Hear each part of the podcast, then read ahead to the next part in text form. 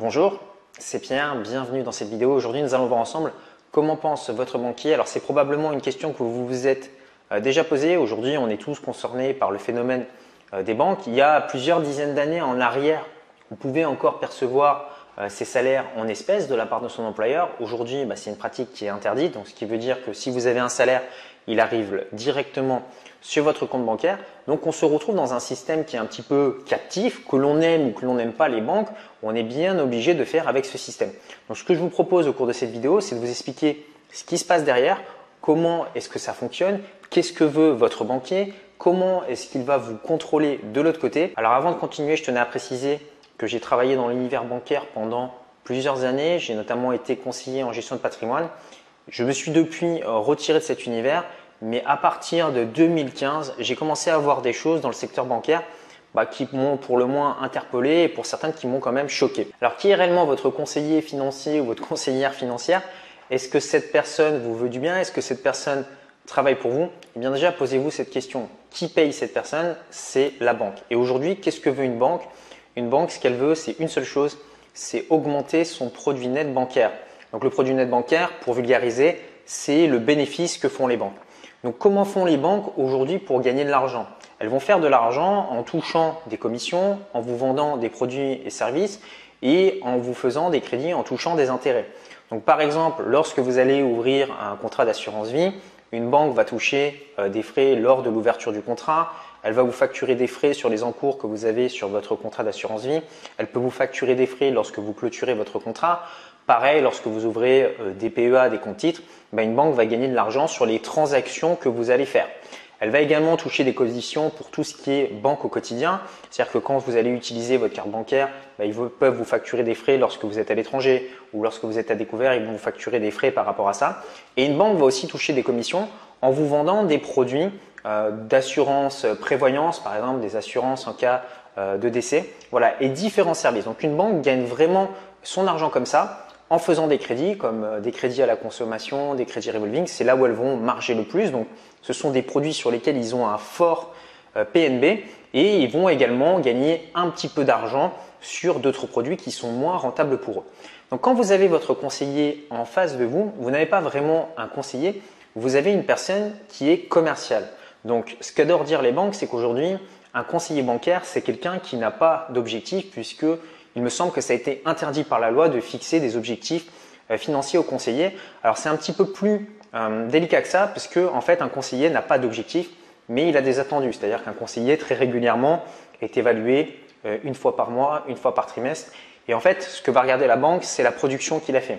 Est-ce qu'il a fait beaucoup de contrats? Est-ce qu'il a fait rentrer beaucoup d'argent dans l'entreprise? Et combien de crédits il a fait? Et s'il n'a pas atteint ses objectifs, ben, il va y avoir une personne derrière qui va lui expliquer hey, mon coco, il faut la prochaine fois que tu fasses plus de crédit ou il va falloir que tu places plus de produits. Donc votre conseiller, vous avez probablement déjà eu un jour un coup de fil de votre conseiller qui vous appelait pour faire le point sur votre situation financière ou qui venait vous rencontrer bah, pour faire un point sur votre situation pour se présenter. Et lorsque vous avez ces entretiens bancaires, qu'est-ce qui se passe? Bah, Ils vont vous poser tout un tas de questions.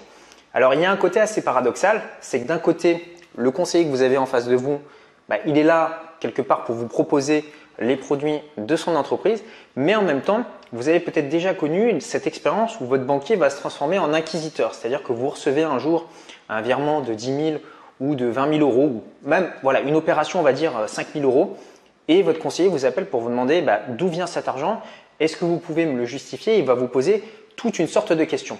Donc ce qu'il faut savoir, c'est qu'il y a encore quelques années, votre banquier, il n'était pas forcément extrêmement régulier. Et donc, bah, son travail, c'était voilà, de vous poser tout un tas de questions et de vous proposer des services en fonction de votre situation. C'est pour ça qu'ils font ce qu'on appelle des bilans personnalisés. Ils ne les font pas pour vous, ils les font pour eux se protéger. Si un jour ils ont un contrôle pour montrer que voilà, si vous ont vendu tel produit, en gros, ils n'ont pas vendu euh, des actions à un profil ultra dynamique euh, à une mamie de 80 ans, euh, voilà, qui ne va pas forcément être sur les marchés financiers. Donc, ils ont ce côté où ils se cherchent à se protéger quelque part euh, contre euh, les clients qui pourraient les attaquer parce qu'il y a eu un défaut de conseil. Donc ça, ils ont extrêmement peur. Donc d'un côté, cette pression pour vendre, mais de l'autre côté, ils se protègent énormément. Après, ce qui s'est passé, c'est qu'il y a eu une deuxième vague. En 2015, le gouvernement a commencé à se mêler de ce qui se passait dans les banques, c'est-à-dire demander aux conseillers de justifier toutes les opérations bancaires dans le cadre de la lutte anti-blanchiment et dans le cadre de la lutte euh, contre le terrorisme. Donc, qu'est-ce qui se passait? Bah, À chaque fois qu'il y avait un mouvement qui était bizarre, ou alors à chaque fois qu'il y avait des mouvements qui étaient déposés en espèces, bah, il fallait euh, reporter ces opérations. Et finalement, en fait, ce qu'a fait l'État, c'est qu'il a délégué son travail de contrôle, qui était euh, auparavant fait par les personnes qui se trouvaient à Bercy, il a délégué ce travail aux banquiers. Et en fait, il a expliqué que bah, si le banquier ne dénonçait pas les opérations euh, bizarres, bah, c'était lui qui prenait le risque, donc euh, voilà, avec des peines d'emprisonnement de 5 ans, 10 ans. Donc qu'est-ce que se sont fait tous les banquiers à partir de ce moment-là? C'est que non seulement bah, ils ont continué à vendre leurs produits euh, et leurs services, mais de l'autre côté, ils ont commencé à dénoncer un certain nombre de clients. Alors forcément, bah, les conseillers qui étaient en banque à ce moment-là, ils se retrouvaient face à un paradoxe, puisque d'un côté, ils avaient leur direction commerciale qui leur disait, voilà les gars, il faut faire du chiffre et il faut placer un maximum de contrats. Et de l'autre côté, ils avaient aussi une direction qui était donc la direction du contrôle bancaire qui leur disait bah, pourquoi est-ce que vous avez fait rentrer cet argent dans la banque, d'où vient l'argent, est-ce que cet argent c'est pas de l'argent bizarre, etc. Sauf qu'en fait le système il a été poussé vraiment à son extrême, c'est-à-dire qu'aujourd'hui bah, les banquiers sont devenus euh, un petit peu complètement paranoïaques puisqu'il y a des amendes phénoménales.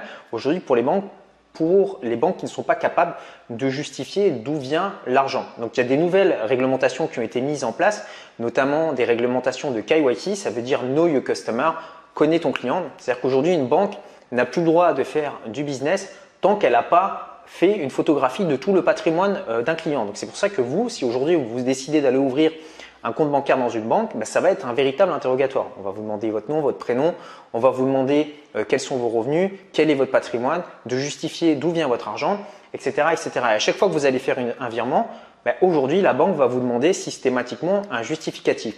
Donc, qu'est-ce qui se passe? Et là, c'est là que c'est un petit peu malin, c'est que finalement, petit à petit, ben, l'État a repris le contrôle sur les banques qui font passer bah, les banques pour les méchantes inquisiteurs qui vont finalement vous demander euh, plein de documents, alors que la banque, en fait, si elle ne se plie pas à ces conditions, bah, c'est elle qui va en payer les conséquences. Alors maintenant, on se rend compte que le système il a énormément évolué et que le temps du secret bancaire, bah, c'est quelque chose qui n'existe plus depuis maintenant euh, plusieurs années. Aujourd'hui, vous savez que voilà, euh, l'État a directement accès à tous vos comptes bancaires, que vous les ayez dans votre pays ou que vous les ayez à l'étranger, puisque aujourd'hui, il y a un échange euh, automatique euh, d'informations. Alors, quelles sont les conséquences pour, bah, pour vous, euh, si vous êtes un particulier ou si vous êtes un entrepreneur? Bah, C'est qu'aujourd'hui, lorsque vous allez décider d'ouvrir un compte bancaire ou lorsque vous allez décider de faire tel ou tel placement, bah, à chaque fois, en fait, on va vous demander de montrer pas de blanche. Alors, quel est vraiment l'intérêt derrière tout ça? C'est de pouvoir au maximum taxer euh, toutes les transactions euh, financières.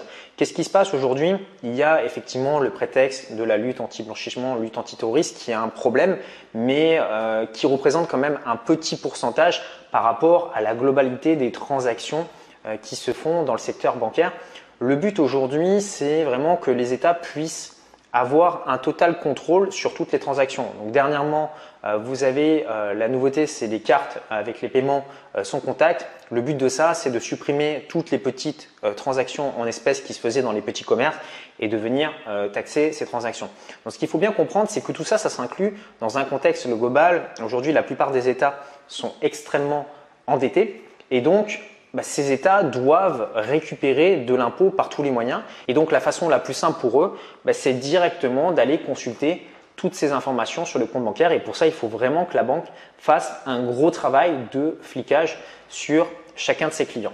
Alors votre banquier, c'est qui? Est-ce que c'est une personne méchante? Est-ce que c'est une personne euh, qui vous veut du bien? C'est une personne qui est neutre puisque finalement cette personne elle est dépassée par les, par les enjeux. Aujourd'hui, euh, vous avez des États qui sont au-dessus, qui sont beaucoup plus puissants voilà, qui tordent le bras aux banquiers. Les banquiers sont bien obligés d'appliquer euh, les directives. Donc ce qu'il faut comprendre, c'est qu'aujourd'hui, on vit dans un monde qui a quand même énormément évolué au cours euh, de ces dernières années. Puisqu'avant, bah, il y avait un système où quand vous épargniez votre argent à la banque, bah, vous étiez récompensé, vous touchiez des intérêts et vous pouviez, entre guillemets, bah, vous enrichir simplement en laissant votre argent sur des placements financiers. Aujourd'hui, ce n'est plus le cas. Euh, l'argent est très peu rémunéré. Si vous laissez votre argent euh, sur des livrets ou si vous laissez votre argent sur des placements bancaires, vous allez vous rendre compte que ça ne rapporte plus rien. Pourquoi? Parce que le monde a basculé. Alors, est-ce que c'est une mauvaise chose? Non, parce qu'aujourd'hui, vous avez probablement déjà entendu cette phrase, c'est-à-dire que les riches deviennent de plus en plus riches et que les personnes des classes moyennes et des classes pauvres s'appauvrissent de plus en plus. Donc aujourd'hui, ce qu'il faut comprendre, c'est que l'État va pénaliser toutes les personnes qui vont chercher à conserver leur argent, qui vont chercher à l'épargner. Pour différentes raisons, c'est que déjà, bah, tout l'argent que vous épargnez, c'est de l'argent qui n'est pas réinjecté dans l'économie et donc qui ne profite pas à faire de la croissance. Donc cet argent est peu rémunéré et lourdement taxé. Ce que font les riches aujourd'hui, c'est qu'ils utilisent les banques d'une autre façon, c'est-à-dire qu'ils n'épargnent plus, mais les riches utilisent l'effet de levier du crédit immobilier, c'est-à-dire qu'ils vont aller voir leur banque et ils vont essayer d'obtenir un maximum de crédit pour s'acheter des choses qui vont leur rapporter de l'argent, comme des biens immobiliers, euh, comme des entreprises. Et c'est en utilisant le crédit immobilier qu'ils vont pouvoir s'enrichir de plus en plus. Vous ajoutez à ça que tout ce que vous allez pouvoir emprunter en termes de crédit, c'est quelque chose qui va être défiscalisé. C'est-à-dire que les intérêts d'emprunt, vous allez, dans la plupart des cas, pouvoir les déduire des impôts que vous allez payer. Donc on le voit bien, il y a un système à deux vitesses. Donc le système 1 qui va euh, pénaliser les épargnants, qui va chercher à taxer de plus en plus et à taxer chaque transaction bancaire. Et de l'autre côté, un système qui est beaucoup plus libre ou avec des crédits immobiliers avec des taux euh, d'intérêt très bas. Et en fait, aujourd'hui, qu'est-ce qui va se passer? C'est-à-dire que toutes les personnes qui vont utiliser cet effet de levier du crédit bah, vont continuer toujours à s'enrichir de plus en plus. Et malheureusement, toutes les personnes qui vont rester dans le système, voilà, je suis dans le salariat et je place mon argent à la banque, ce sont des personnes qui vont s'appauvrir de plus en plus. Donc le but de cette vidéo, c'est de vous faire comprendre que les règles du jeu ont changé et que des choses qui étaient valables il y a 30-40 ans, bah, aujourd'hui ne fonctionneront plus et que bah, cet écart va se creuser de plus en plus. Donc je vous invite vraiment à vous former par rapport à ça, à comprendre bah, quels sont ces mécanismes d'effet de levier, quels sont ces effets de mécanismes de crédit immobilier, ce qui va vous permettre, si vous savez les utiliser, d'augmenter votre patrimoine. Maintenant, vous souhaitez peut-être en savoir plus sur la constitution d'un patrimoine dans l'immobilier. Et ce que j'ai fait, c'est que j'ai mis à votre disposition quatre vidéos de formation privée qui vont vous montrer comment devenir investisseur immobilier en partant de zéro. Pour accéder à ces vidéos, je vous invite à cliquer sur le petit carré ici ou sur le lien qui se trouve juste en dessous dans la description. Qu'est-ce que vous allez apprendre À utiliser ce fameux effet de levier, c'est-à-dire en achetant euh, des appartements ou des biens immobiliers qui vont se payer tout seuls. La deuxième chose que je vais vous montrer, c'est comment faire pour commencer à toucher des loyers sur ces biens sans avoir à rembourser la banque dans les six premiers mois ou la première année. Vous apprendrez également comment utiliser cet effet de levier pour payer moins de taxes sur votre feuille d'imposition. Et enfin, je vous montrerai des stratégies pour revendre ce bien immobilier par la suite sans forcément vous faire imposer. Petit carré ici ou le lien juste en dessous dans la description. Moi, je vous dis à très bientôt pour une prochaine vidéo. Prenez soin de vous. Ciao, ciao